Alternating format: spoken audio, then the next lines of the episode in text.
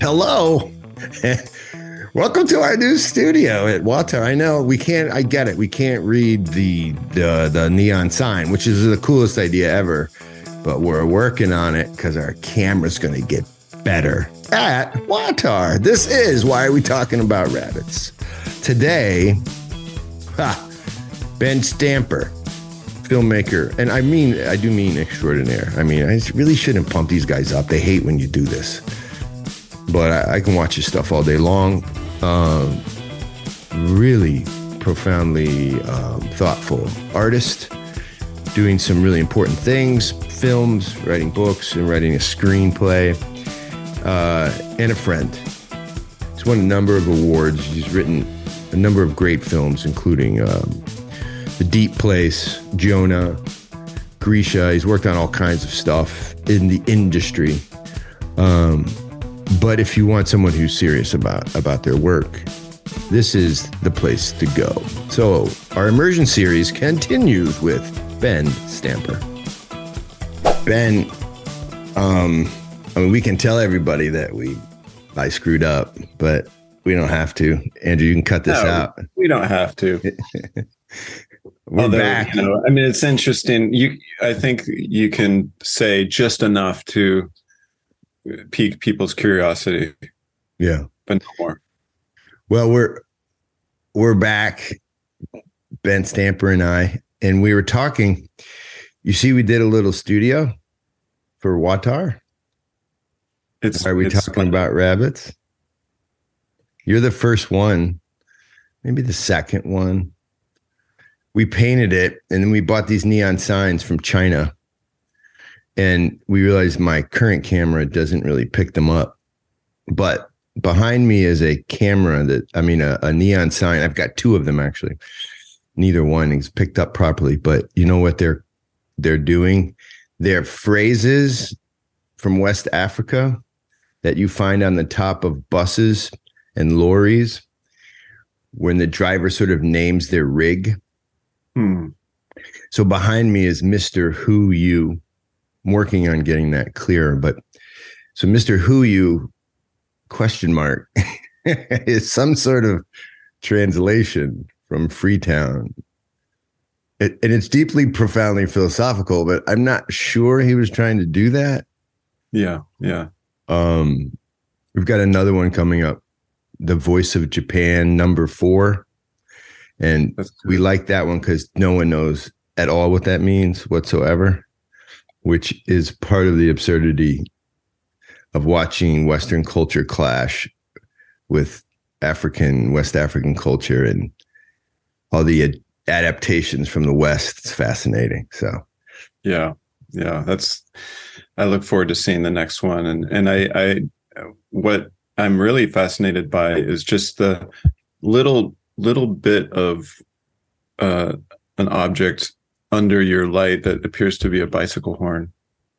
Or un, not under your light under yes, your you under your it. microphone. Yeah. That's, that's that's perfect. You got to realize in the end i think we're saved by something like humility which has to be something like laughter. It, it just has absolutely. Yeah the two are so linked together. The, the, i think the thing that i the my my greatest terror in life, uh, the thing that that strikes the deepest, just just feelings of horror within me is when I meet somebody without a sense of humor. exactly. It's, it's, really, it's the most terrifying thing. I, I just want to, I just want to quietly walk out of the room backwards when I encounter somebody with with that is void of of humor because I think it is so tied to humility yeah. and to this idea that there's the world doesn't revolve around us. Yeah. and yeah. and i think when you when you lack humor it's when you uh, are hoodwinked into thinking that that it uh, it does. Utterly. And it applies really to all things even talking about theology or anything it's in the end, I, I always want to add, I think, you know, like da da da da da da da da da. And I, I think because in the end, my No, my cranium's yeah. that big. Like it, yeah. I, I, I'm not doing very well at thinking, so I'll try to throw that in there and make it funny. But you know, that's what we're trying to do on our pod is heavy things lightly. So here we are. Guys, this yeah. is Ben Stamper. So your films are beautiful. I looked at some more. Oh, uh, good. I'm glad. I'm glad I think you, I, I think I want to talk about Jonah a little bit. Yeah. Um, but tell us tell us about immersion as per you going under during the creative process of making a film what is the immersive process? I mean how lost do you get? Yeah i i am i love that question. I love the idea of immersion as a as an image to the creative process to this idea of of of really anything that is not um not straightforward. I think for me, the immersion when I go to make a film or do a painting or or write or or sing or whatever, immersion is I think it starts in a place of self-forgetting.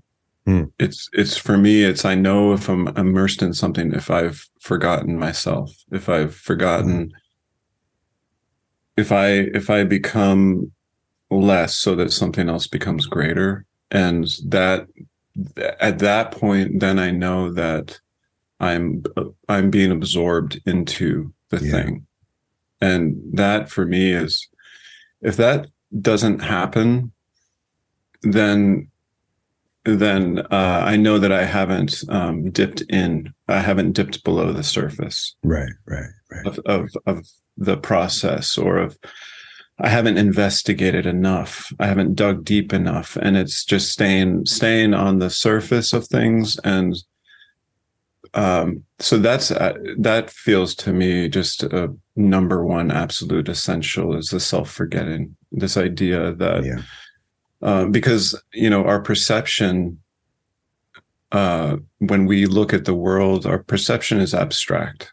You know, we perceive things abstractly, and um, you know, we, my whole, my whole desire as a, as an artist is to observe first and recognize later. And that's really kind of my guiding principle.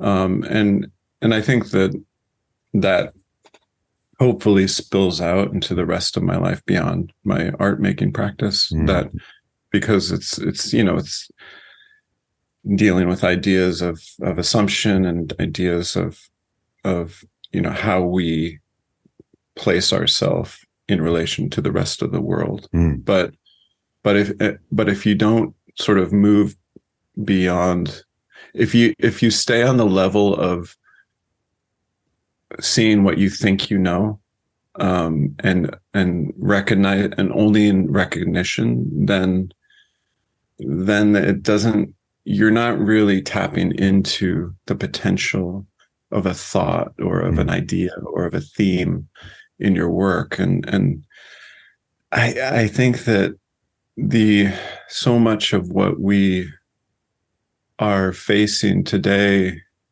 is this idea that of of like premature art making mm-hmm. where mm-hmm. where it's it's kind of this idea that it's been stripped of process and it's it's become just about the either the myth of the art maker or of the product itself and yeah. and so i liken it to we're kind of burning green wood um, we're we're we're not letting the wood season you know um, mm. and and i we we here in the northeast you know we supplement as much of our heat as possible with with uh, our wood stove, you know, burning wood. And yeah, I was stacking wood the other day and just thinking about about this um, this idea, you know, of like you. It takes time. It takes time to prepare wood. Yeah, yeah. To burn properly, you can burn green wood. It will. It will burn if if you are persistent enough but it's not good. Uh, it's not good for the atmosphere. It's not yeah. good for the heat index, you know, of, of how much heat it's producing. It's not good for it. It's more labor. It's just, you know, but you can do it. Yeah, it smells, but you can, you can do it if you want, but it's just not, it's not, it's not how it's meant. Really, it's not, it's not maximizing the potential of right. the wood. So, and, are you? Does that imply that we go too fast? I we, yeah, we chop and yeah, burn, I mean, chop and burn chop and burn, chop and burn. It's it's about it's about getting to the, you know, it's about the instant and getting to the the end result mm. as fast as possible. Mm. But it's not really efficient. You know, it's it's in the name of efficiency, but it's not. Yeah.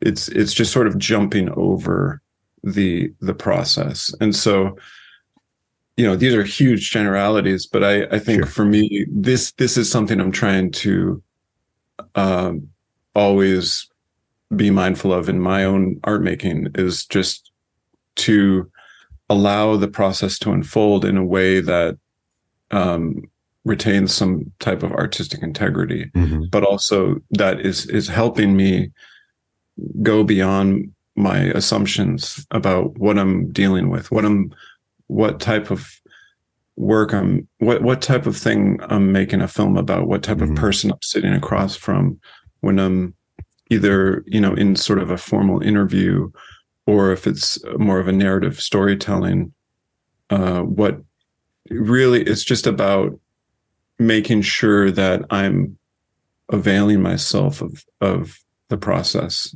that we we all are familiar with, but so often we shortcut and and just making sure okay is this am i allowing myself to be immersed in this moment? Am i being present fully present? Um, so, so let's speak on behalf of I, I think we're both blessed in some way to be able to do that. Here's a question. What do you do when the mind when you hear this sound in your soul or your mind. And sort of time is money. And because it's that voice i would call it crushes people but i think most of us think of that voice as good like moving you forward. Um can you stay immersed in a culture that puts a clock on you all the time in the name of efficiency? Can we do it is it sustainable definitely it's 100% sustainable but it's not easy and you can do it. It's, I mean, it's a lifelong venture, right? Mm-hmm. To to live this way because it is a, a it is a contradictory, or it's contradicting the the the sort of uh, the way that our it's not just our current culture; it's just human. Right nature. Yeah. It's, it's I, like I think that's important. Mm-hmm. Humanity, you know, it's not it's not about social media or it's not about technology. It's it's about our heart.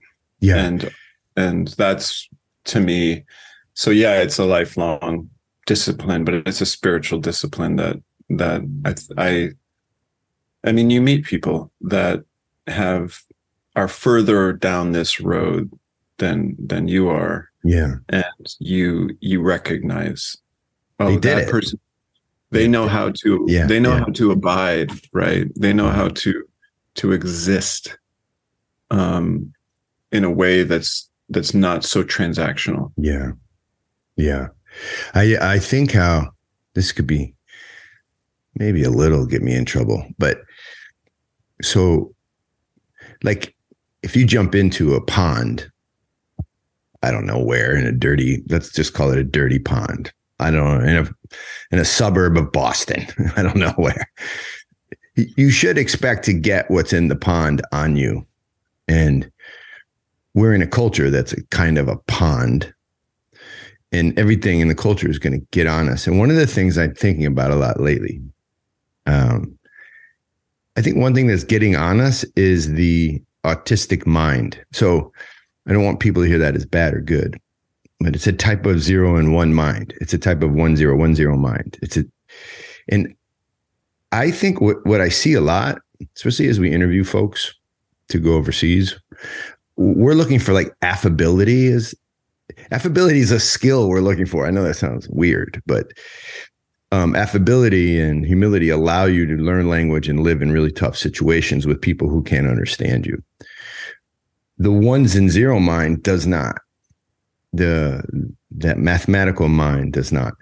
And I wonder if part of what we call the rise of autism or the rise of, I don't know, um, um, unsocial or le- less than social behavior, I don't think it has anything to do with medicine and synapses. And I, I think we're in a pond that teaches us to be, I don't want to use the word autistic, but kind of. it teaches us to think a certain way. And I think some people identify that as like illness, but I wonder if it's just not our culture. I wonder if not, it's, we're becoming the machine on some level. What do you think of that crazy idea? I can't shake I, that idea. Yeah. I, I like the idea of likening it to the machine. And it seems like a more apt uh, metaphor than, or a more apt way to talk about it than an autistic mind. Just because I, I've worked a lot with folks on the spectrum, and so often they're what we designate as characteristics of autism weren't present in these people or if they were present they manifest in such different ways mm. just in, ter- in terms of the the social cues or the the the, the sort of lack of emotional mm. uh, intelligence that we often associate with uh, an autistic mind. And what i've found in my experience in working with that community is it's it's so it's not only not that it's so it's it's just the opposite of that. I've oh, found that's nice. that, interesting. that the, the folks i've worked with have such a high emotional intelligence and are are so empathic and and able to um in a sense put themselves in someone else's shoes and to not have it be and yes there are issues often with uh, the the idea of spontaneity or the mm-hmm. idea of something being like a, a plan changes, right? Or like something unexpected happens that's outside of the program. Um, I found that often people with autism, they just they express what is going on in all of our minds, but they just mm-hmm. happen to express it in a much more forceful way. Mm-hmm. you know, where like this idea of the plan shifts. And that's that's incredibly hard for us to navigate well into adulthood when we have our when we have our plan, when we have our program and it changes mm-hmm. uh, through no fault of our own it's just that's life. And how we deal with that, um, we have so many ways to deal with that. Um, that are some are some are are incredibly destructive, and so yeah, often I just I've I've found that wow, that person is just vocalizing what's going on inside of my heart, but I'm I'm too socialized yeah. to to let it out. And um but the machine that's something that I feel like is really a, a really good way to talk about it. I, I, think I can't think of that word now without thinking of Paul Kingsnorth. I know. Shout out to Paul, um, but yeah, yeah, sure. but it's it's absolutely it's it's a riveting. We live in this riveting time where we, you're just seeing. I, I feel like people like Paul are just slowly pulling pulling away the tarp and revealing yeah. what has been underneath fermenting for for so many years. I mean, I was looking back at some of our old podcasts. I realized it's like podcast after podcast after podcast. That's basically what we were doing here and didn't know it. And then I said, "Who's this Kingsnorth guy?" Of course, he's down the road as a pro. He's a pro writer doing his thing. And I realized this is this is the subculture. You're in it. I mean, you know, Jonathan Pageau and Father Silouan. There's this subculture, and of course, it's not just Orthodox. Yeah.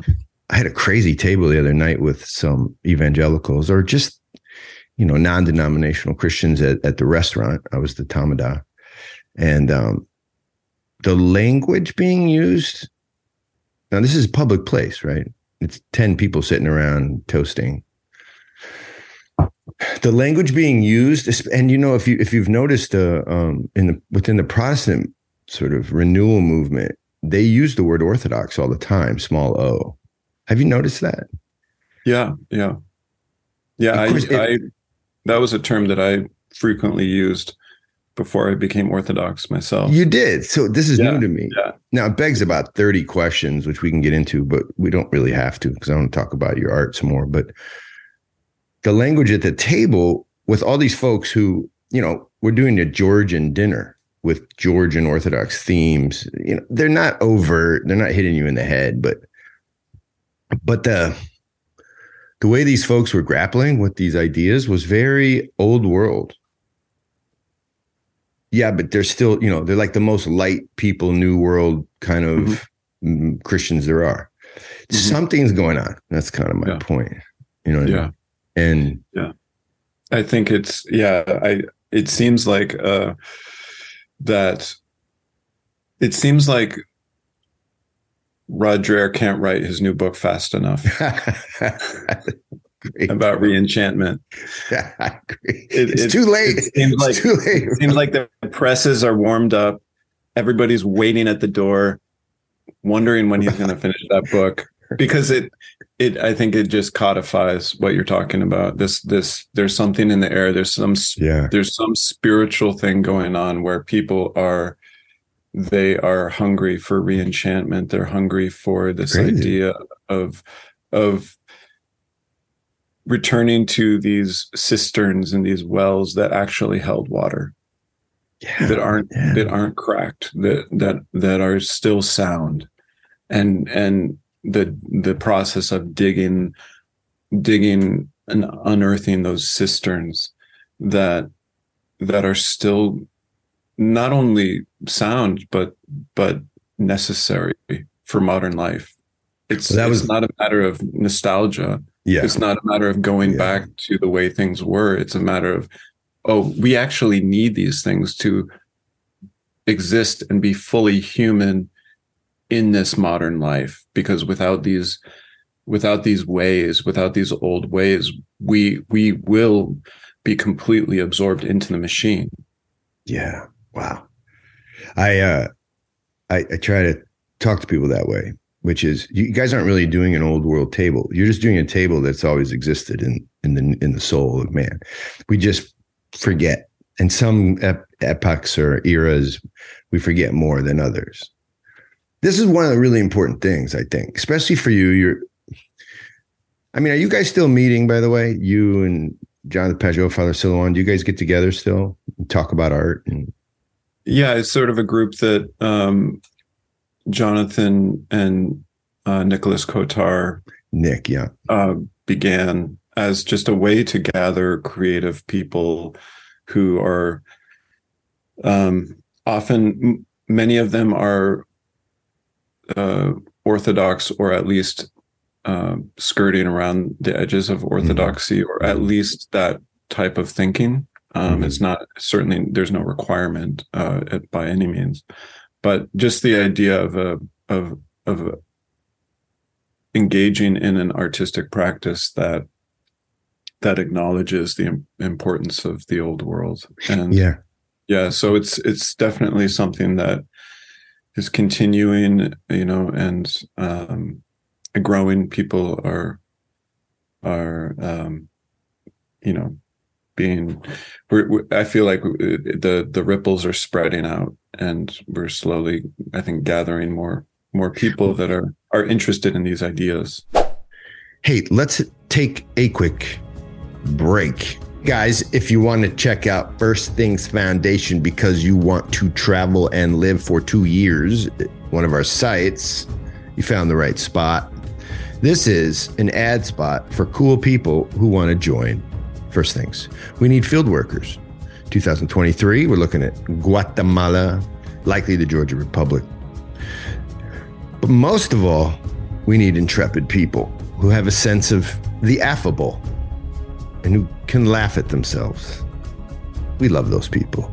Think about two years in the field with First Things Foundation. Check us out online at www.first-things.org. Write to Daniel, and Daniel will begin the process of putting you into the most beautiful and difficult two years of your life. First Things. Father Silouan, who's dear to me, I knew him in New York City before he was he was over it. He was over at um, uh, what's the art school at Hunter at Hunter College. Yeah, so he's always like, "Yo, John, you know something? It's not like you bringing something back. It's always been here, man. It's always been here, man." you gotta so stop saying on. old world, no world, man. It's it's a simulacrum in your mind. Like you're not seeing it clearly. and I'm always like, gosh, he's always he's always right, but he's also yeah. just yeah. the nuttiest monk ever. I love this dude. But I, I think it's important because I get tri- you know, I love history and I get down a rabbit hole. Boom ching. Wait, rabbit hole. Um, because it's fun to do the polemic and beat up the new world, but it's kind of not a real thing on some level. Yeah. Yeah. It's just people living and, you know, remembering or not. I think that's a good way to think of it. But mm-hmm. so is this stuff get into your film? Talk talk about well, let's talk about Jonah maybe for a second because I sent this to my daughters and they're like, wow, what is this guy? And my daughters are black and brown people. You know, my wife is a black woman from New York City. And so they're like, who is this guy? And then they all went, wait, he's white? it was great. oh, he's a white guy. So you made this cool film about, well, what it's about, first of all, tell us in, in, in your mind. And then how does your race figure into making this story about essentially a, a, a conversation about slavery. Yeah, this Jonah is a is a short. It it could be described as a dance film or or kind of a choreographic film. It involves uh, a black man who's who's using dance as the primary language of the film. Um, this his his movement and his dance are are really telling the story along with the uh, voiceover mm. uh, that's that's taking place that kind of uh, articulates uh, the movement and and re reinterprets the movement. And this film is directed by my uh, creative partner Andrew Ellis, and and we kind of it it kind of became a a project where um, Andrew went into the, making the film with one idea, which is essentially was a dance film within like these these cool settings uh, half in the new york city subway and half mm-hmm. in you know on on mm-hmm. the um uh this beautiful area um in rockaway that you know on the ocean um and and contrasting those two locations and and creating this really cool dance film. And mm.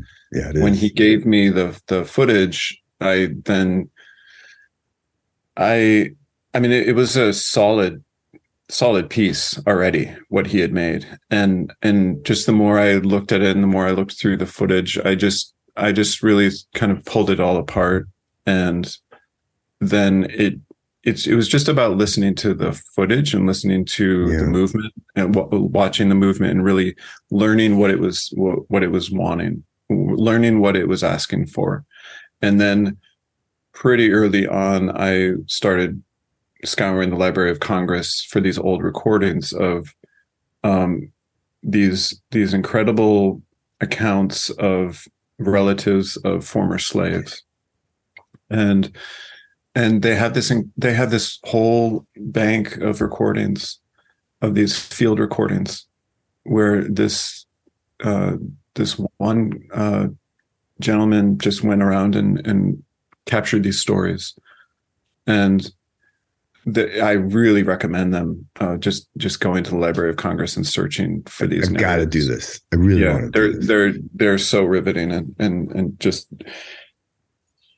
in such re, this is such recent history, and Hmm. so um, uh, we all know that, but just then just hearing the recordings drive drive that home in in such a powerful way. So Yeah, it's a side- first person account of their arrival from Africa, essentially. Right? yeah yeah and it's it's um very yeah it's it's this particular recording um this person is telling it as if it's a first person but it's he's actually a relative of that's right. uh, of a former slave um because the technology wasn't there um to record first person accounts but uh when i stumbled upon this particular recording i was struck by the idea that he was relating his story and his family's story to the story of Jonah.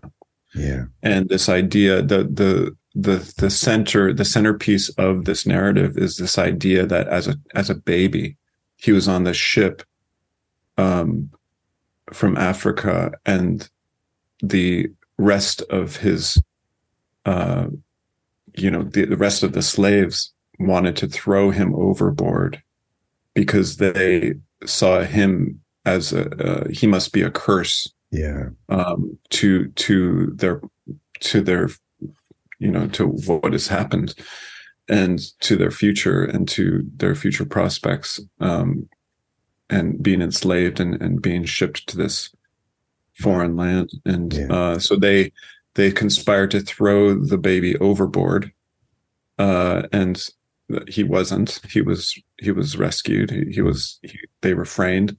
But it was that idea that this is if we make a sacrifice on the behalf of all of us then then then the god's anger will subside right. and and that was when i stumbled upon that account then i knew that i wanted to use that to interpret the movement Mm. that um, that ernest baker the dancer Yeah, he's fantastic. did in the film. Yeah, this is Ernest is uh, a longtime collaborator. We've done so many works with him, and he's a great filmmaker in his own right. And he's uh, as we've worked with him, he's slow, uh, slowly started to make his own films, and and Nice. now teaching out in L.A.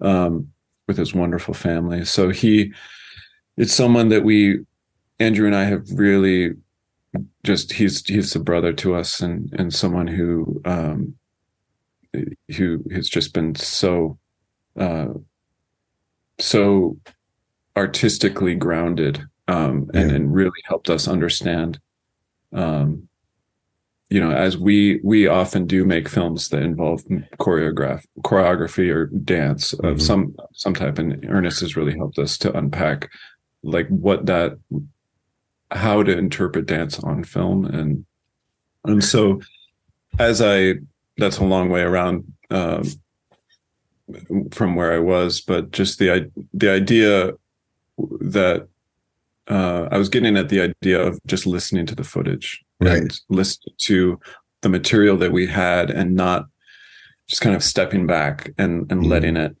germinate a little bit and and then starting to piece together something that that it felt like this is what it was supposed to be all along we just didn't know it and that's often that's often part of my process is Yeah, it's kind of like, you question. know, yeah jackson pollock when he would he would often talk about his painting process as you know he would listen to the painting and he he really felt like the painting was an something autonomous something that was yes it was coming from him but he he wasn't we often think of abstract expressionism as this idea of the artist just saying i'm going to express myself Right. and and Jackson Pollock that that was like the furthest thing from his mind. He and uh, as much as I can speak for somebody else and and their artistic process, he was he really was about leaning in and not not um, forcing his will on a painting Right. and letting the painting speak to him and it was really and he he learned that way more from Native American painting and and um, I see. decoration, and and so that's at least that's that's what he uh, claims. So that's I think there's a lot of value in that in terms of filmmaking and and using a script or using a project parameter uh, and the fences around a project as a launch pad, as a starting point, knowing that at some point you're gonna you're gonna jump the fence, but it's just knowing when to jump the fence and and and how far to go outside of that. So, using terms that I think I understand, which you know, in my kind of my kind of beast, my beast mind. I think a lot of people might think this way too. Let's do a continuum: zero, no plan, a hundred, jot and tittle plan. In other words, six year business plan for like you know Walmart. A hundred, no plan, and zero. How do you go into a project? How much of it do you see far into advance? And here's my question on that continuum do you say to yourself this is what i want to say which would call to me that's a plan you, you know that's maybe a 10 on the continuum of 100 at least you you know you want to say something where are you on the continuum as the project is being you know is coming to fruition or, or i shouldn't say that before it comes to fruition as you get ready to do it how would you how would you characterize that that the continuum yeah, I I would say I'm not I'm not yet good enough at my craft to have no plan. And I think the better you are at something, the more it appears that you don't have a plan. Um, or some kind of you know, some kind of you need you do need parameters and you do need hmm. you do need a clear uh, boundary and boundary lines. You need to begin each project with with some kind of constraint because otherwise the the dough that's rising will just spill out over everything. Yeah, yeah. It, just won't. There's no container for it. Um, so there, I always begin with some type of of pretty strict parameters. Whether it's it, it could be a parameter that's like this has to be two minutes long, or this has to you know this can't exceed 15 minutes, or I it see. could be a you know, or it could often there are several several uh, containers and several parameters that that you're working within right. but it partly depends on if if the nature of of the film and and if the film is for a client who wants a product or if the film is something that is something that is my what i would consider my own work and my own investigation and something that is not directly tied to uh, commerce or the market, mm. but something that is just my own art- artistic uh, exploration. And those two things, even even if it's something that's purely from my own from my own interests, it still has lots of parameters, but right, right, right. But they're different, and they're different. It's a different set of priorities, and um, so usually, if it's a client if, if it's if it's work that's done for a client, there are yeah, there's set parameters that you you work within, mm-hmm. and there's often a set goal of this is what we want to communicate. And so, in that sense, the client work is more like illustration. I see. And and you're you're going into it knowing the end result. Hopefully, um, client work can be really rewarding and it can be really good as long as the end result supersedes the original intention. Mm-hmm. If it only stays within fulfilling the brief or fulfilling the stated goals, then it's a piece of crap. Yeah, well, that that's just right. not it's not going anywhere, and it's just you're just paying the bills, which there is great benefit to that as well in terms of like a tangible um, outcome of supporting your family. And you've come to peace with that. You must have. Yeah, yeah, absolutely. And there's like I'm I'm all about um like I have the highest respect for wedding videographers and people who fulfill a very specific service within yeah. the filmmaking or videography industry. I have tremendous respect for those they work so hard and they they are under such stress to right right do their job stress that i like i've i've done two weddings in my life and and and just said i will never do that again. It's too much stress. I life is too short I can't see you are, doing a wedding for some reason. You, I'm not. You don't want to see. You don't want to see me do do that kind of work. It's, it's a, you it's and the bride don't seem like you'd have a good relationship. yeah, yeah. I think I think you're hey, right. Listen, it's gonna be fine. I really like your dress. I promise it's gonna go well. She's just not happy.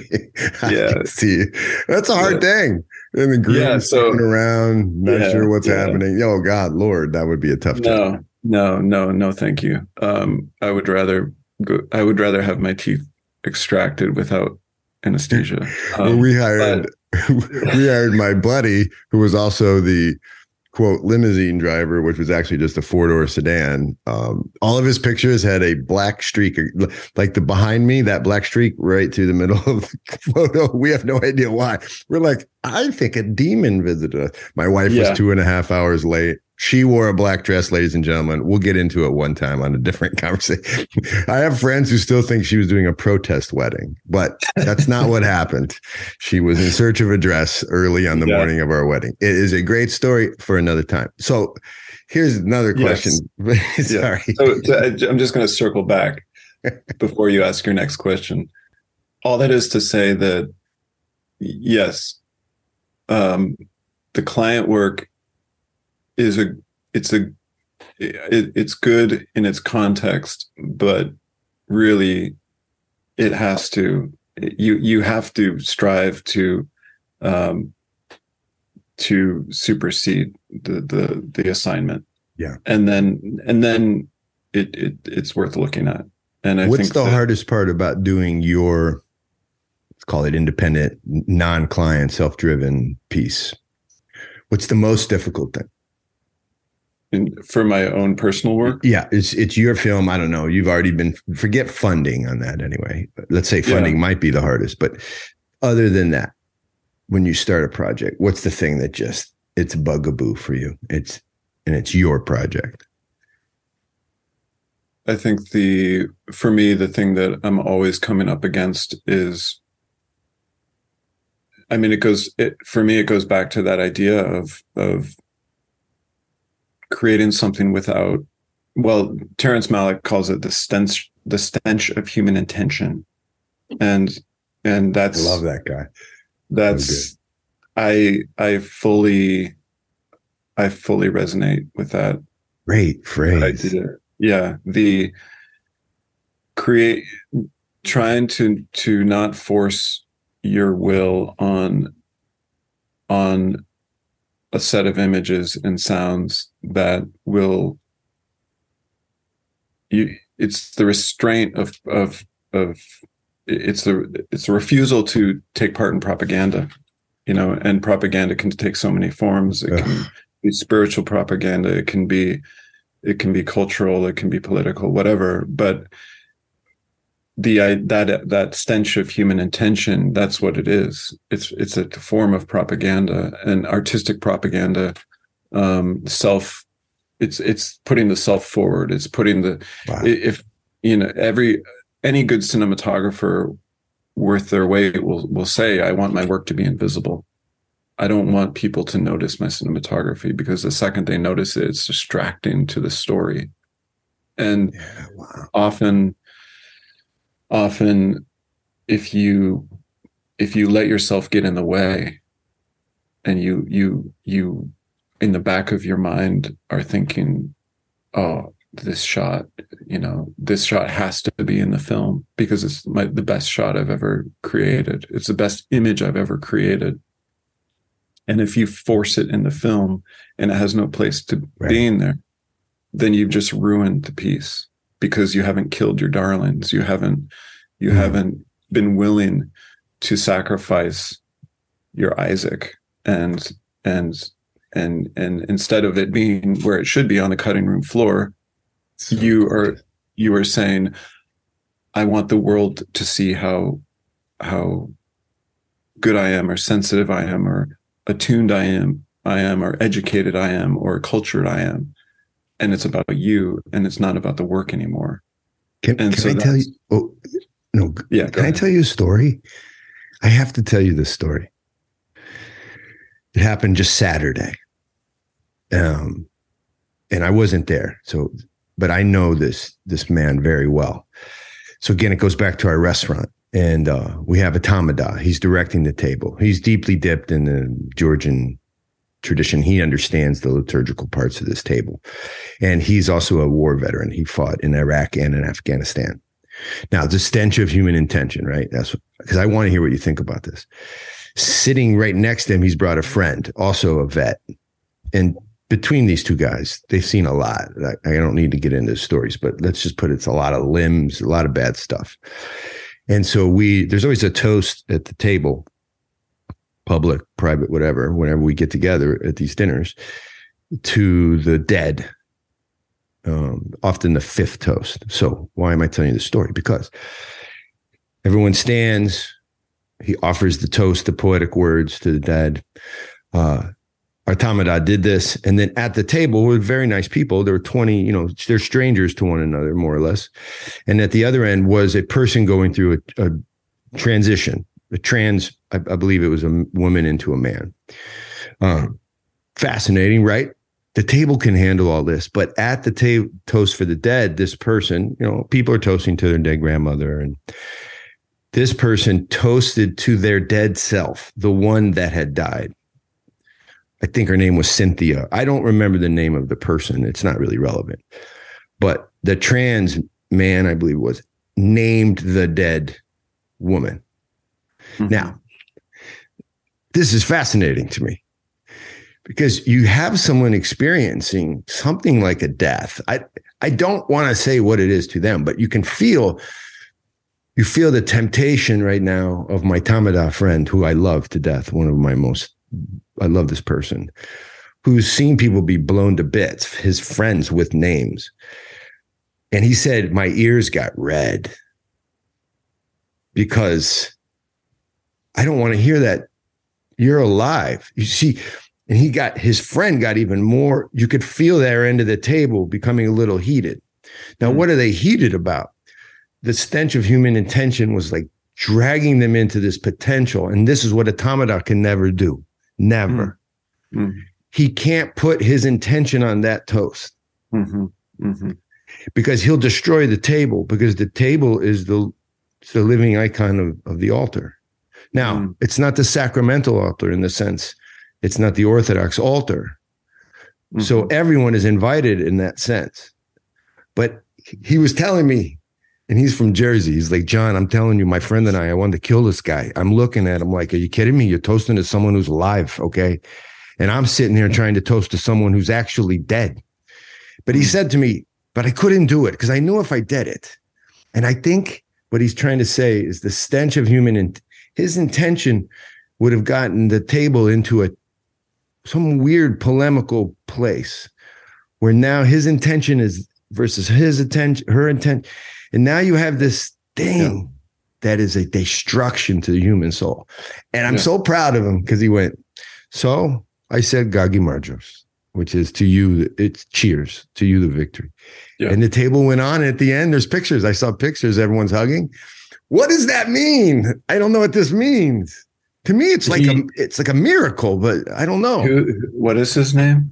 The, the, the, the Tamada is the term no, I mean, what is the Tamada's name? His name uh, is Evan. Evan. Yeah, I mean, I think in this case, Evan, he kept the table in one piece. Yeah, and he kept it from being divided. Yeah, and that's that. That takes. I mean, that's like judo. That's like perfect phrase. yeah. Such a good phrase. It really is. It's it's it's it's everything that everyone is shouting in our ears not to do. I think it's your films too. I think I hope so. And Malick and beautiful filmmakers, they're I love this phrase. You really so happy about it. Mm. I'm going to talk to our guys about. I think they're doing yeah. that. They're resisting the temptation of human intention. Yeah. Yeah. because it's a, it's it, it requires in order to do that it requires that you place yourself last Yes. it requires all of the spiritual disciplines that that we're told we should practice to be one with God, but it it it requires the self control and the and the Yeah. restraint and the and the not and, and the love of others more than ourselves. The just this idea the where self interest goes to die. You know, it's in this realm and Wow. um I was at uh last night. Uh, I'm still buzzing from this service last night, uh, the Canon of Saint Andrew, Mm. and and there's this one phrase in the in the liturgy that we were singing that I it just it it hit me in a in a way that I've never I never expected, and um, I wrote it down. It, it it this phrase is I am I am the lost coin bearing your royal likeness, O word. Therefore, light my lamp to find and re- and renew that which was created in your image. And I, when I sung that, I just I had to stop and and and write it down because Read it again, Ben. That is just. I am I am the lost coin bearing your royal likeness, O word. Therefore, light my lamp to find and renew that which was created in your image. That's that's what we're talking about. Yes. And and it's it's it is the work of a peacemaker. It is the work of a bridge builder. It is this is the the work is going back to uh, uh, the the phrase that we spoke about earlier, becoming less so that something else can become greater. Yeah, yeah. And in that, in the case of the Tamadan on the table, you know, and the, the idea of of breaking bread together, communing together, toasting together, being present together. Um, that's that's what that greater thing is, you know. Maybe that's what art is. It Maybe- has, I mean, to me, art is, and you've heard me say this before, um, that it's not, it's not about. For me, it's I don't understand art as a means of self-expression. You know, I understand it as collective, Yeah. comprehension. That when we encounter a work of art, um, then it it has to. We ha- there has to be a, a a bettering and a and a and a greater comprehension of ourselves and of of the universe by encountering that art not just as a private matter but as a society and a, as a collective people Yeah.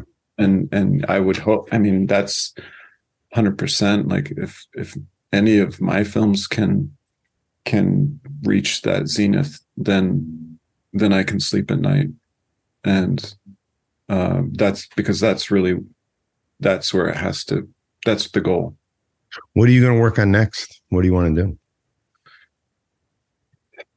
um, i'm writing a script right now that um, i'm really taking taking my time with but it's it's been a while since i've written a script i think since i did grisha um, Oh, I highly recommend that for folks listening. Grisha, G R. We'll put it in the show notes. for sure. yeah yeah it's a adaptation of a tolstoy short story um but this this script that i'm writing now is is um it's just a it's really a, a story that's been birthed out of several conversations that i've had lately of people who are um planning their futures.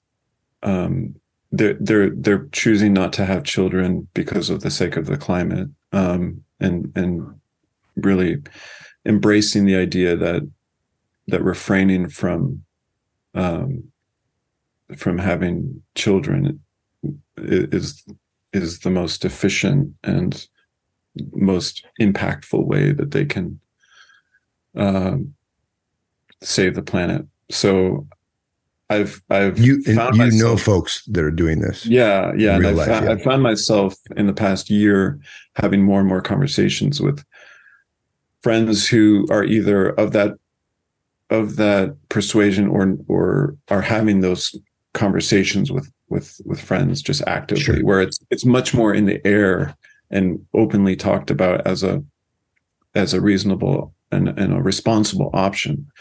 And um, this is this is something it's a thought that's new to me. It's a thought it's i'm i'm kind of late coming to the i think this has been something that's been talked about at least in smaller circles since since the 60s but um But let's be honest, we didn't that we didn't hear this coming up. I mean, we this Yeah. is not it wasn't serious conversation, but yeah i mean i yeah. think in more in, in more elite circles it was it was something that right, um, right. you know um was always in a malthusian um kind of Weigh in on it. What do you think Yeah. about this thought that's bouncing around? Well, I guess it- this was this film's going to be about. yeah for me uh like so many of so many of my films and of, of my work in general i i embark on a project I embark on a piece of art to understand what i don't understand. Ah, I it's it's really to it's really to um like it's a full examination and exploration of of a person or an idea Yeah. or a theme. And so when i started having these conversations i mean i i certain like i can in unequivoc- unequivocally say that i don't abide by that philosophy i think it's i think it's really not um helpful in but you want to understand, therefore, I want to I want to art. understand it because it's something that has come upon us. It's not something that I agree with, but it's something that that's this is the hour we're in. And so I have to understand it. I have to understand how how this how this mindset is is becoming main a mainstream and yeah, because it is. and yeah. seen seen as a, a seen as a responsible and and educated um, response to the changing climate and and um, so that's that's that's really been the the germ of this this story that I'm writing and Do you have a protagonist? Do you are you there yet? Mhm.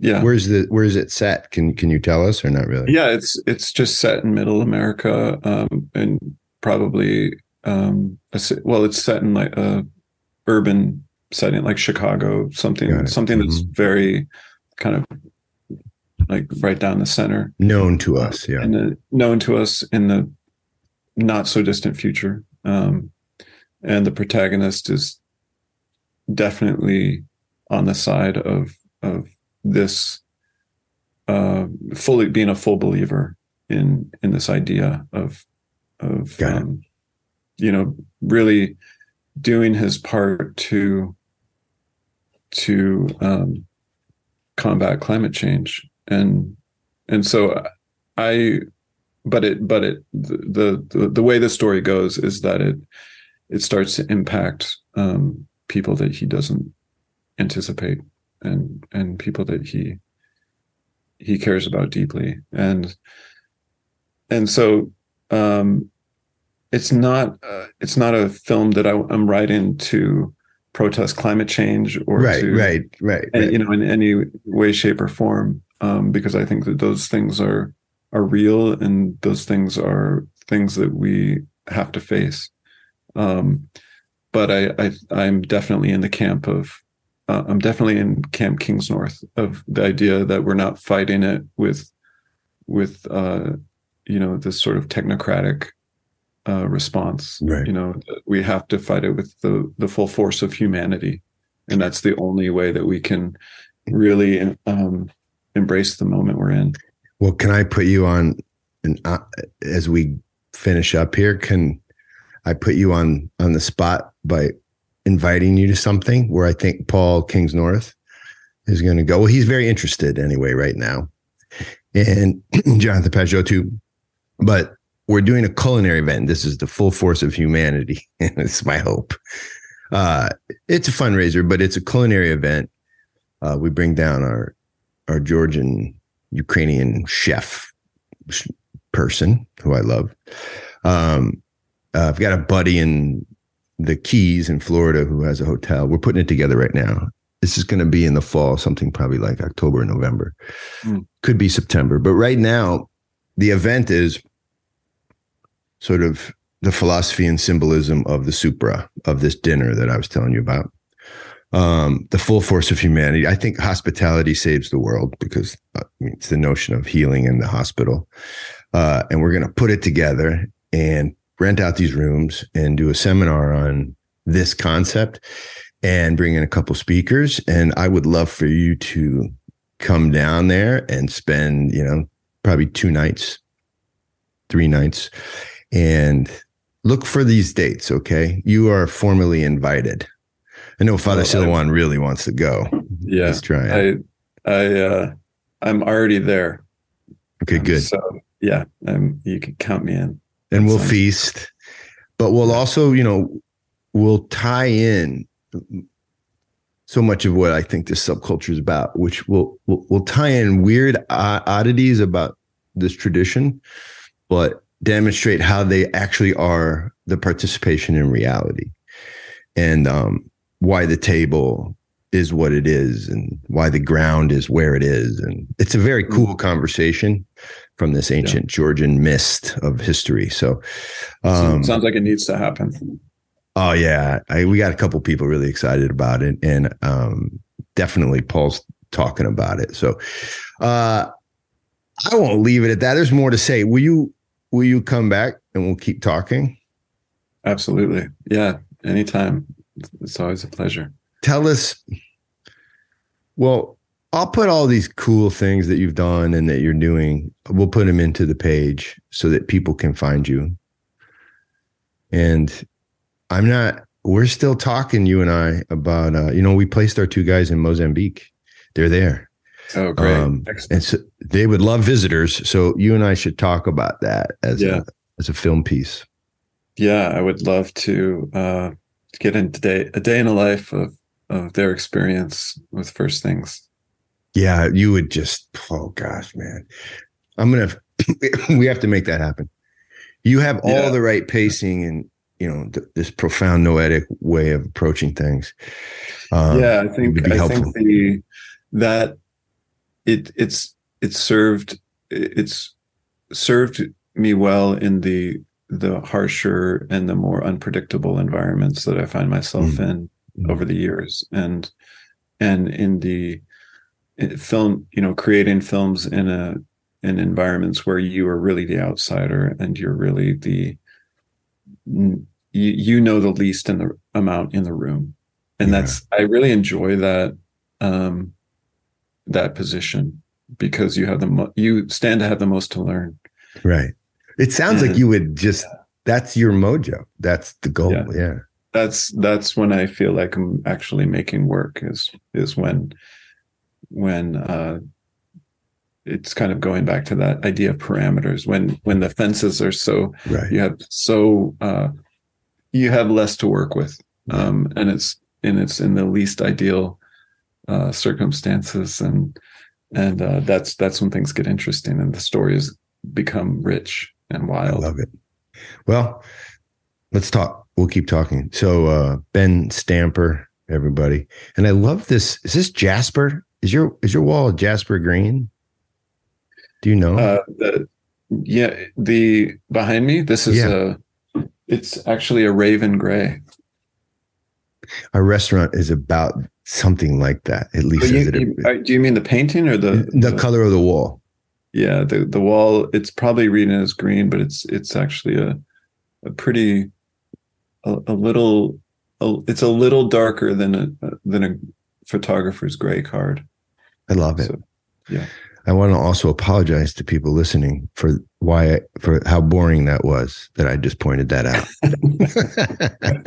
what the hell am I doing? Oh Lord. All right, Ben, I'll see you. Um, God bless, man, and uh, meet your people and your family, and let's keep talking. Uh, we will, I hope. So sounds great. Well, thanks so much, John. More to come. Love you, man.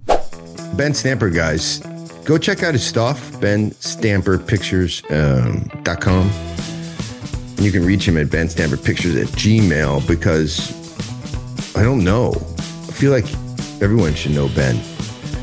And what what great work and what a thoughtful person. We're working on trying to get him over to Africa to do some film work for us. So if you're that person, you're like, I would like that to happen, call me and help us make it happen.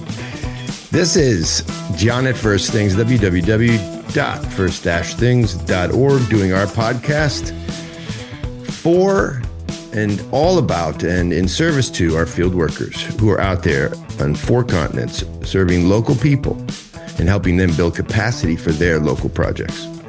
Check us out, support us, become a recurring donor, and then join our community online where we get together once a month to talk about the important things. Check out our Substack. That's right. John hears heavy things done lightly. But if you really want to do something cool, um, be a part of our work. Become a volunteer. Pray for us if that's what you do. That would be wonderful. Um, but come check out our website. Until then, nakvam dis, au revoir, jusqu'à la prochaine fois. Nawe. Um, what's another one? Come on, there's lots of them. Um, Nyanga Def, actually, that means hello. That's not goodbye. Anyway, I'm forgetting some. Oh, hasta la vista. See you later.